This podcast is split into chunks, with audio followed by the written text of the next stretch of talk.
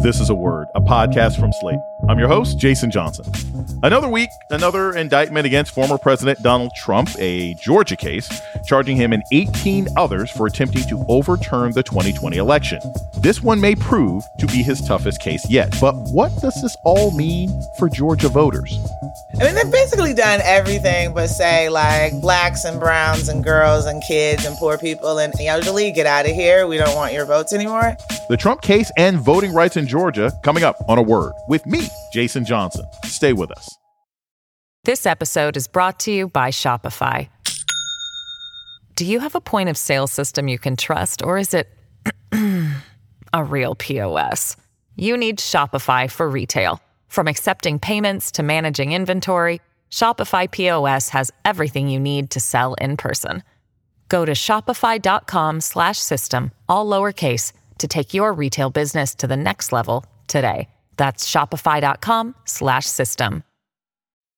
This is Jason Johnson. I want to thank you for listening to a word, especially our Slate Plus subscribers whose support helps make a word possible. Slate Plus subscribers enjoy podcasts ad free, bonus content, and access to all of Slate's great reporting on the site. If you enjoy word, sign up now at slate.com slash a word plus. Thanks again.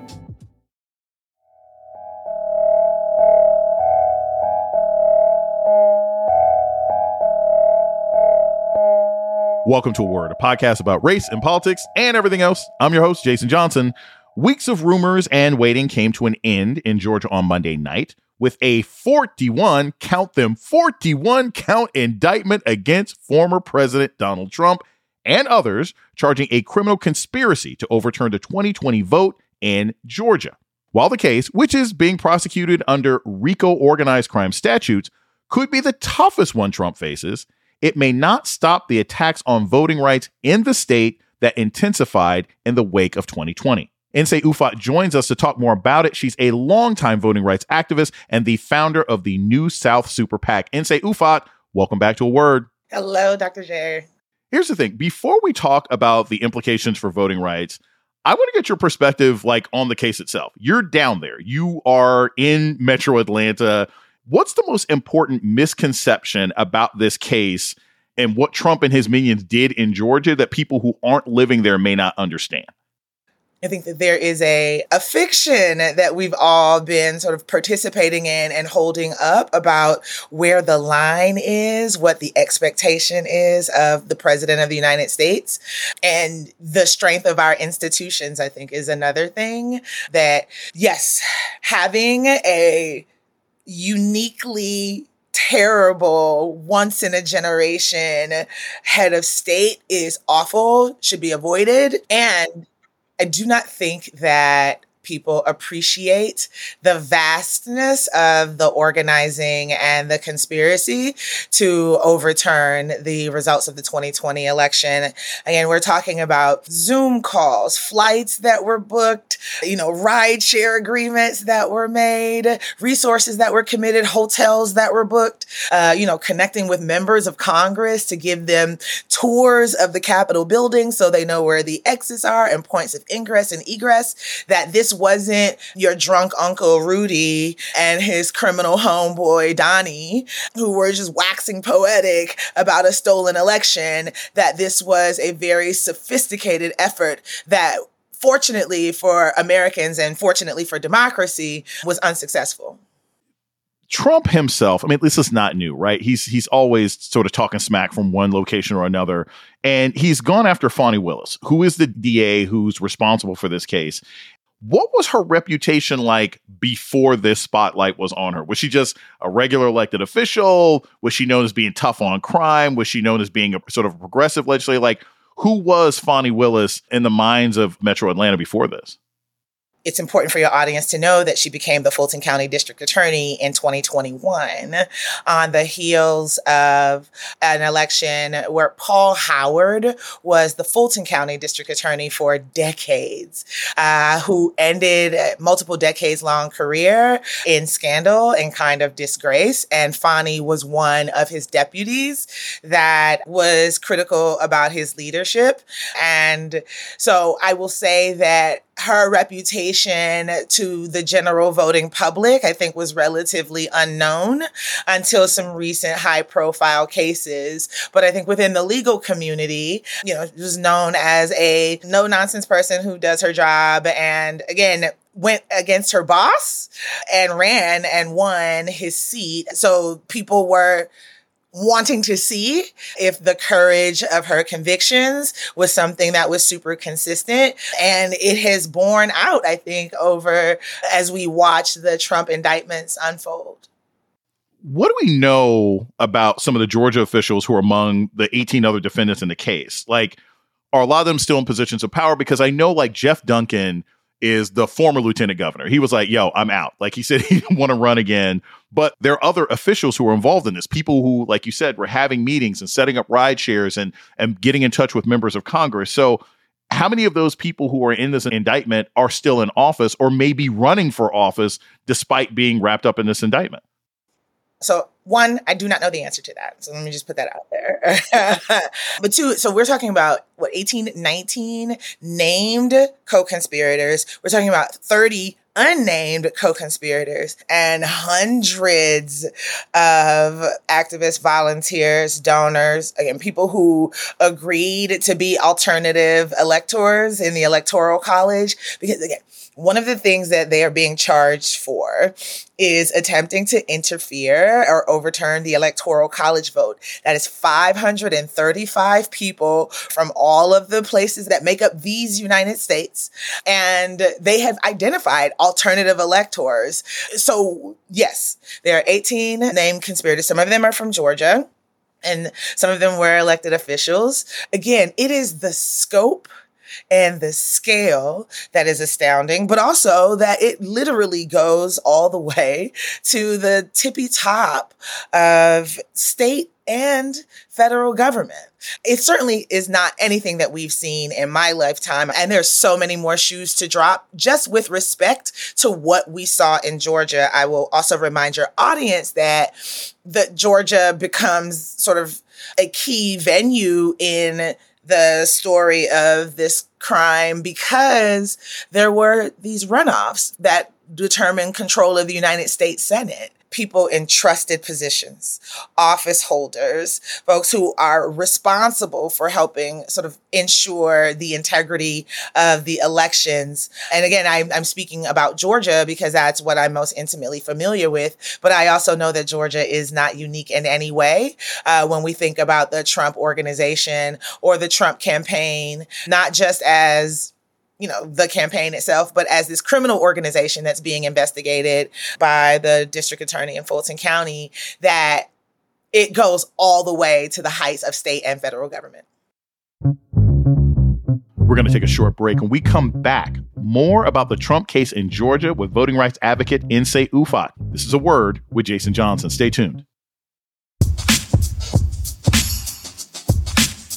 You're listening to A Word with Jason Johnson. Today, we're talking about Georgia's election interference case against Donald Trump with Georgia attorney and activist Nsé Ufot.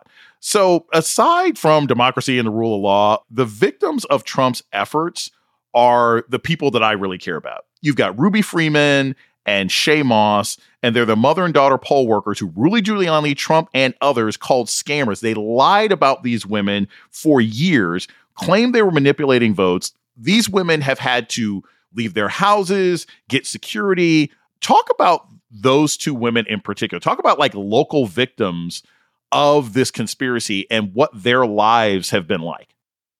I'm deeply concerned about the ways in which these Black women have been attacked. And I think it's important to point that out because what we are seeing, not only in online spaces, but in traditional media spaces and public forums, that Black women literally doing their jobs are subject to violent rhetoric that doesn't always stay as just words. Ruby Freeman and Shaye Moss were election workers, poll workers, civil servants, hourly wage employees, not like making a lot of money, who were subject to death threats because they were identified by the President of the United States as criminals who were lying about the election. To be in a Twitter beef with the president of the United States as an ordinary citizen is terrifying. And then when you layer that with the sort of rabid and violent responses that Trump supporters in particular are known for and encouraged, it is deeply problematic. And I understand that there's a civil suit that's being filed against Rudy Giuliani. And I assure you that whatever they're asking for is not enough. And to be clear, the disgraced former president of the United States has a reputation for personal attacks, ad hominem attacks, you know, just straight up lies about anyone that he deems an opponent. But I do believe that he reserves a particular type of vitriol for Black women leaders who he can't control, who have held him accountable. I think specifically about Letitia James in New York. I think about leader Stacey Abrams here in Georgia. I think about Fani Willis in Georgia and the vice president of the United States. That despite the fact that, again, these women are literally just doing their jobs and doing it well, I might add, that, you know, lies uh, that sort of lean into the worst tropes and the ways in which white supremacist rhetoric tries to pathologize black women and black women leaders. So like hypersexual, you know, immoral, not good at what you're doing, etc. And like it's just so obvious and deeply frustrating for me as an observer, but I imagine that is terrifying for the folks who are subject to it, especially if you don't have a massive online and offline real world security infrastructure. So you're out here unprotected. Any old, you know, Reddit user or any old truth social user who believes the president's lies can run up on you in the publics, in the Piggly Wiggly, and your safety is now on the table. And so I want to thank these women for their sacrifice. And quite frankly, all of the civil service, people did not sign up for this. When you think about the folks who volunteer to work elections, well, at least before the Trump era, you know, it's like, I want to do some good. And yeah, I'll make a hundred bucks a day and I'll get to see my neighbors. And this is my civic duty. And so the idea that now you must like move in a particular way where, you know, you could be subject to violence. If there's a contested election like this type of attack on our democracy this type of attack on our democratic institutions like the secretary of state like elections infrastructure like the press media like public platforms online where people share information these attacks in that infrastructure i think not only comes at great personal cost to individuals but it, erodes the fabric of our civil society and opens the door for more criminal behavior like this. And it has to be stopped. And that's why I think this trial is so important. What are some laws that Republicans have passed in Georgia since 2020 to make voting harder, in particular for Black folks?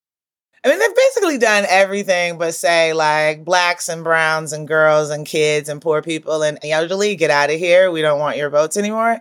So everything I'm talking about from reducing the number of drop boxes that are available in counties, right? So you have the mail-in ballot, you go, you drop it off. The drop boxes used to be available 24 hours because drop boxes, like in most commercial instances, it's supposed to give customers access to the business outside of like regular regular business hours. The drop boxes used to be outside of voting locations, outside of the public library, and available to voters to drop their ballots off 24 hours. Now they cannot be outside unless there's a camera on them 24 hours. And even then, they have to be inside and they only have access to them during business hours for the building that they're in. I think one of the most egregious things is criminalizing what is broadly known as line warming so, you know, another unfortunate part of Georgia's election history, both long term and recent are the crazy long lines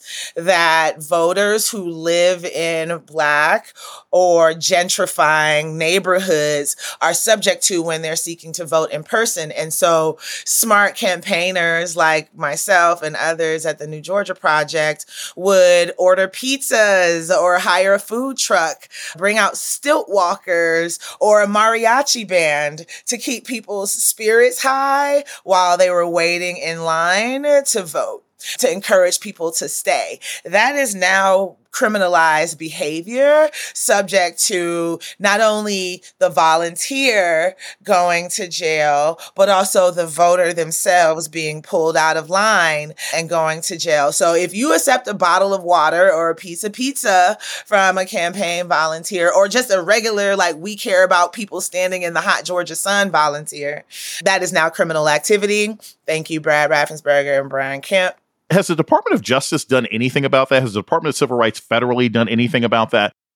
Simply put, no. I think that there were attempts, particularly with the John Lewis Voting Rights Act, uh, which we sought to get passed in 2021 after delivering a Democratic governing trifecta in the House and the Senate and the White House, thinking that that would give us the best opportunity to shore up our country's elections infrastructure. And that was unsuccessful in 2021 and 2022. So I don't say that there has been zero federal federal government response. What I would say is that the response has been insufficient to neutralize the impact of these hundreds of trash anti voting laws that were passed since the 2020 election.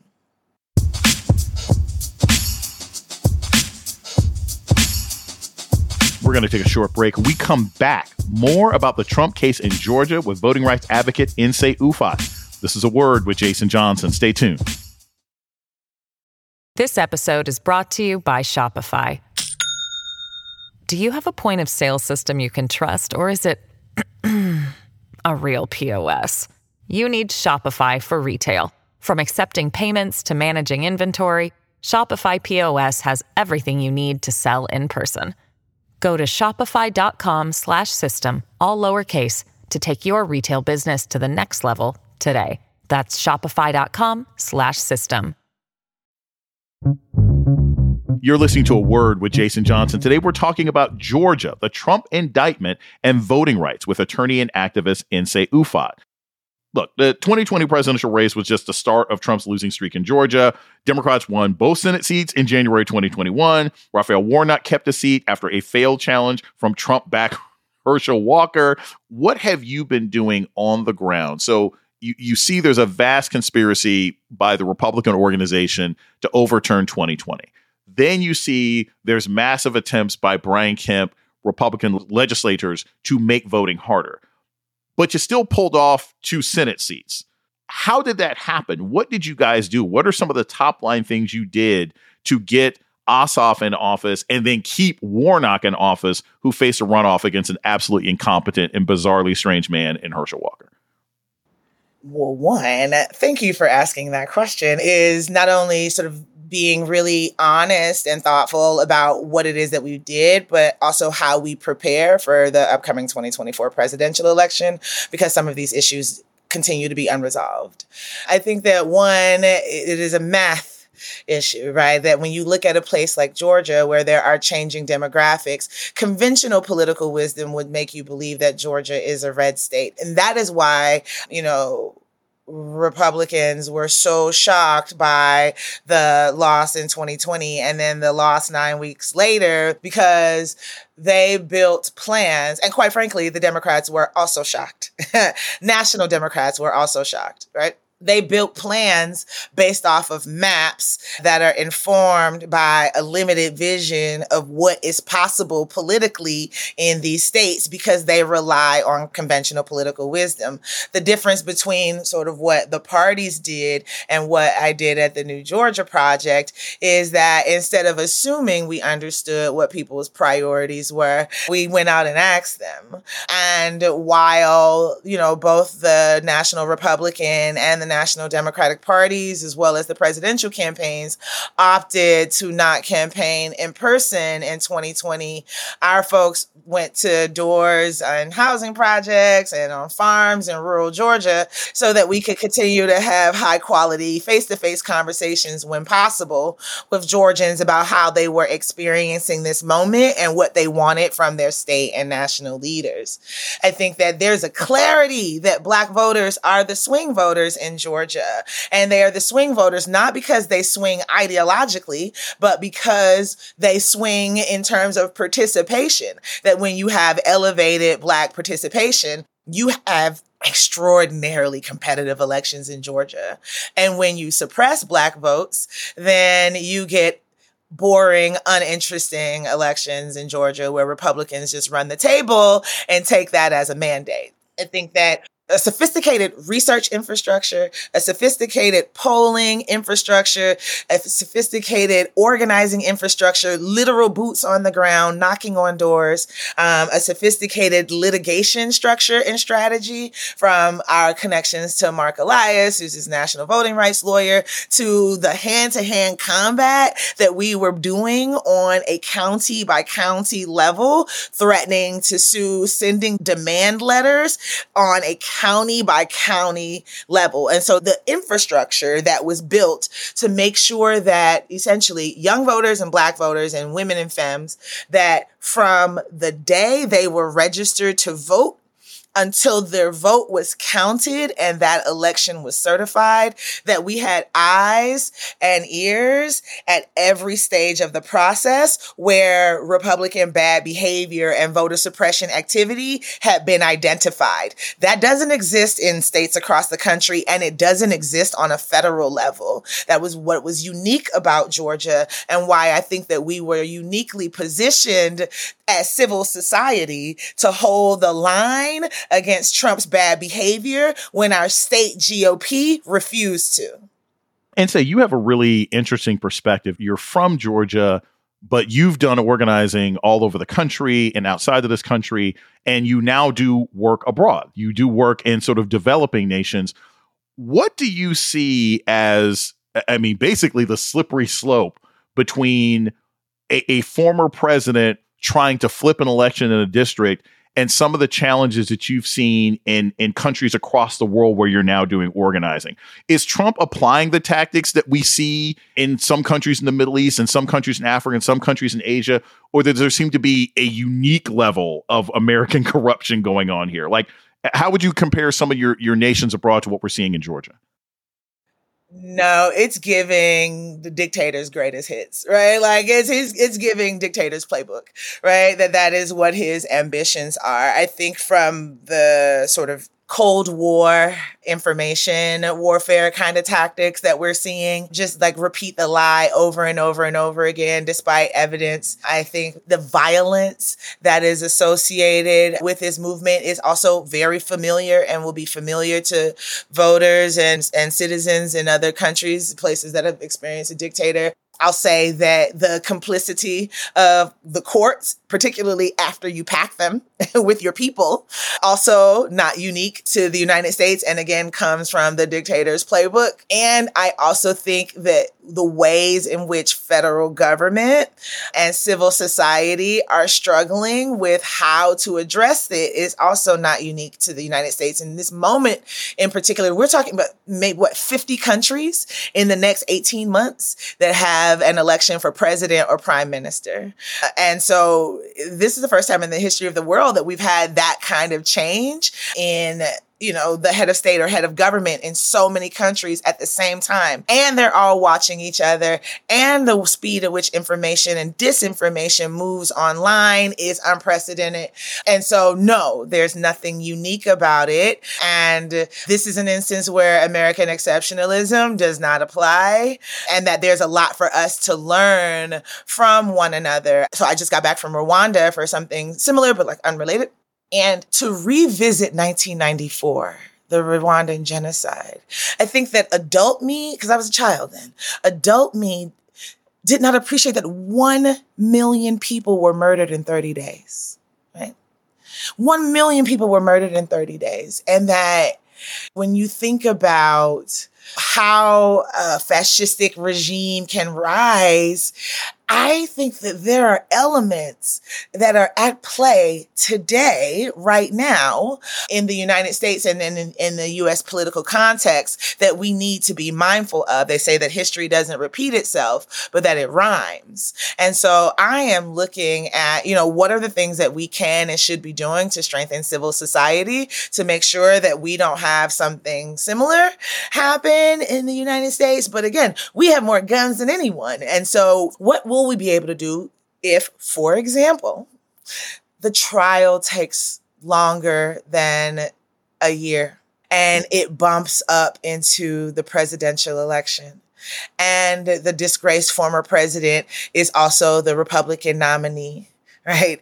And he successfully wins because we have a rogue Supreme Court that took a contested election, much like we saw in the year 2000 with Bush versus Gore, and decided to give us a president that we didn't want and then decides to pause the prosecutions for the entire term that he is serving as president because the law is not clear about whether or not he has to do that. So, what I'm doing now is likely scenario planning and thinking about how to get activists and organizers, but also local elected officials and the press ready for what promises to be a wild presidential cycle in the US in the context of 50 other countries having their own version of a wild presidential election as well. If you look at say i mean your a lot of your work is is is on the continent but if you look at say contested election situations in israel if you look at contested elections in in Brazil, um, if you look at contested elections in South Africa, contested elections in Nigeria, in each of those instances, you had arguments as to who won and how, and people in power. Does anything about what Fani Willis just did? Because she's not the federal government, right? She's just one district, one province, one state. Does the idea that a district attorney in a state can get an indictment against a wannabe dictator, does that in any way encourage you about what our infrastructure might be capable of compared to Nigeria, Rwanda, Brazil, or Israel? Or are you just like, this is tissue paper against sort of a, a rising tide of fascism? I'm very encouraged by this. I, again, I don't believe that any prosecutor has a silver bullet, but I am encouraged that our judicial infrastructure, at least in the state of Georgia, and our, you know, criminal legal infrastructure seems to have been working with respect to this one particular criminal conspiracy, and that there is enough support despite the attacks for it to continue, despite the fact that there's also a presidential election happening at the same time. I don't have that kind of confidence, for example, in Nigeria. And in Nigeria's elections, I think that, you know, in Nigeria, we saw a candidate for Senate murdered in their car the night before the election with the staff person, right? In Brazil, there was a whole insurrection on January 25th, you know, January of this year.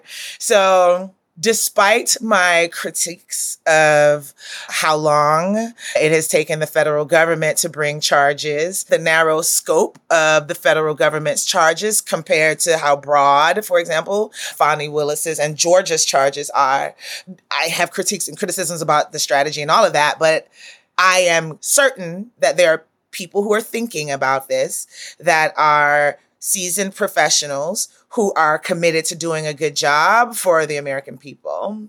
And I don't know if I can always say that in an international context. If someone is listening to this conversation, they're like, hey, what can I do? What can I do to help Georgia in 2024? What can I do to help voting rights organizers and activists on the ground. What are just some things that people listening right now can do where they can click, where they can call, where they can go to to help you in your efforts to keep Georgia? And I want to make this clear to people in case it's not obvious not in the hands of Democrats, not in the hands of Republicans, just so people can actually exercise their rights to vote for whoever the heck it is they want to vote for. How can somebody listening to the show right now uh, help you in your efforts? So this is going to be a very 2023 answer. But first of all, you follow me on social media. I'm at Nsé Ufot on all the platforms, N-S-E-U-F-O-T. And yeah, nseufot.com, where I have a newsletter where I talk about some of these issues.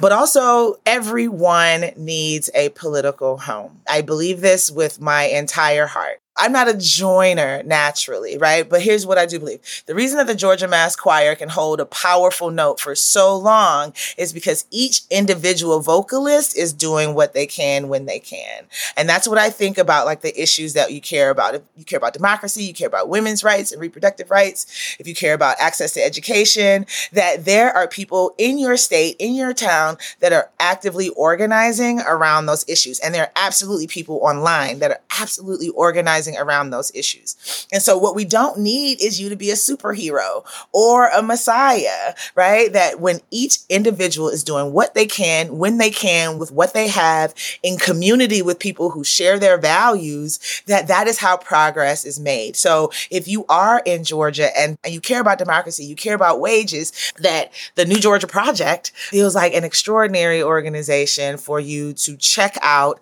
and consider becoming a member of. That there there are organizations that are similar to that in every single state. And if you don't know who that is, if you follow me, you send me a DM, I will personally figure out how to connect you to activists and organizers and political and organizing homes in your state. Nsé Ufot is the founder of the New South Super PAC, an attorney, and a veteran voting rights activist in Georgia. Thank you so much for joining us today on Word. Thank you. This is lovely. Thank you. And that's a word for this week. The show's email is a word at slate.com. This episode was produced by Ahyiana Angel. Ben Richmond is Slate's Senior Director of Podcast Operations. Alicia Montgomery is the Vice President of Slate Audio. Our theme music was produced by Don Will. I'm Jason Johnson. Tune in next week for a Word.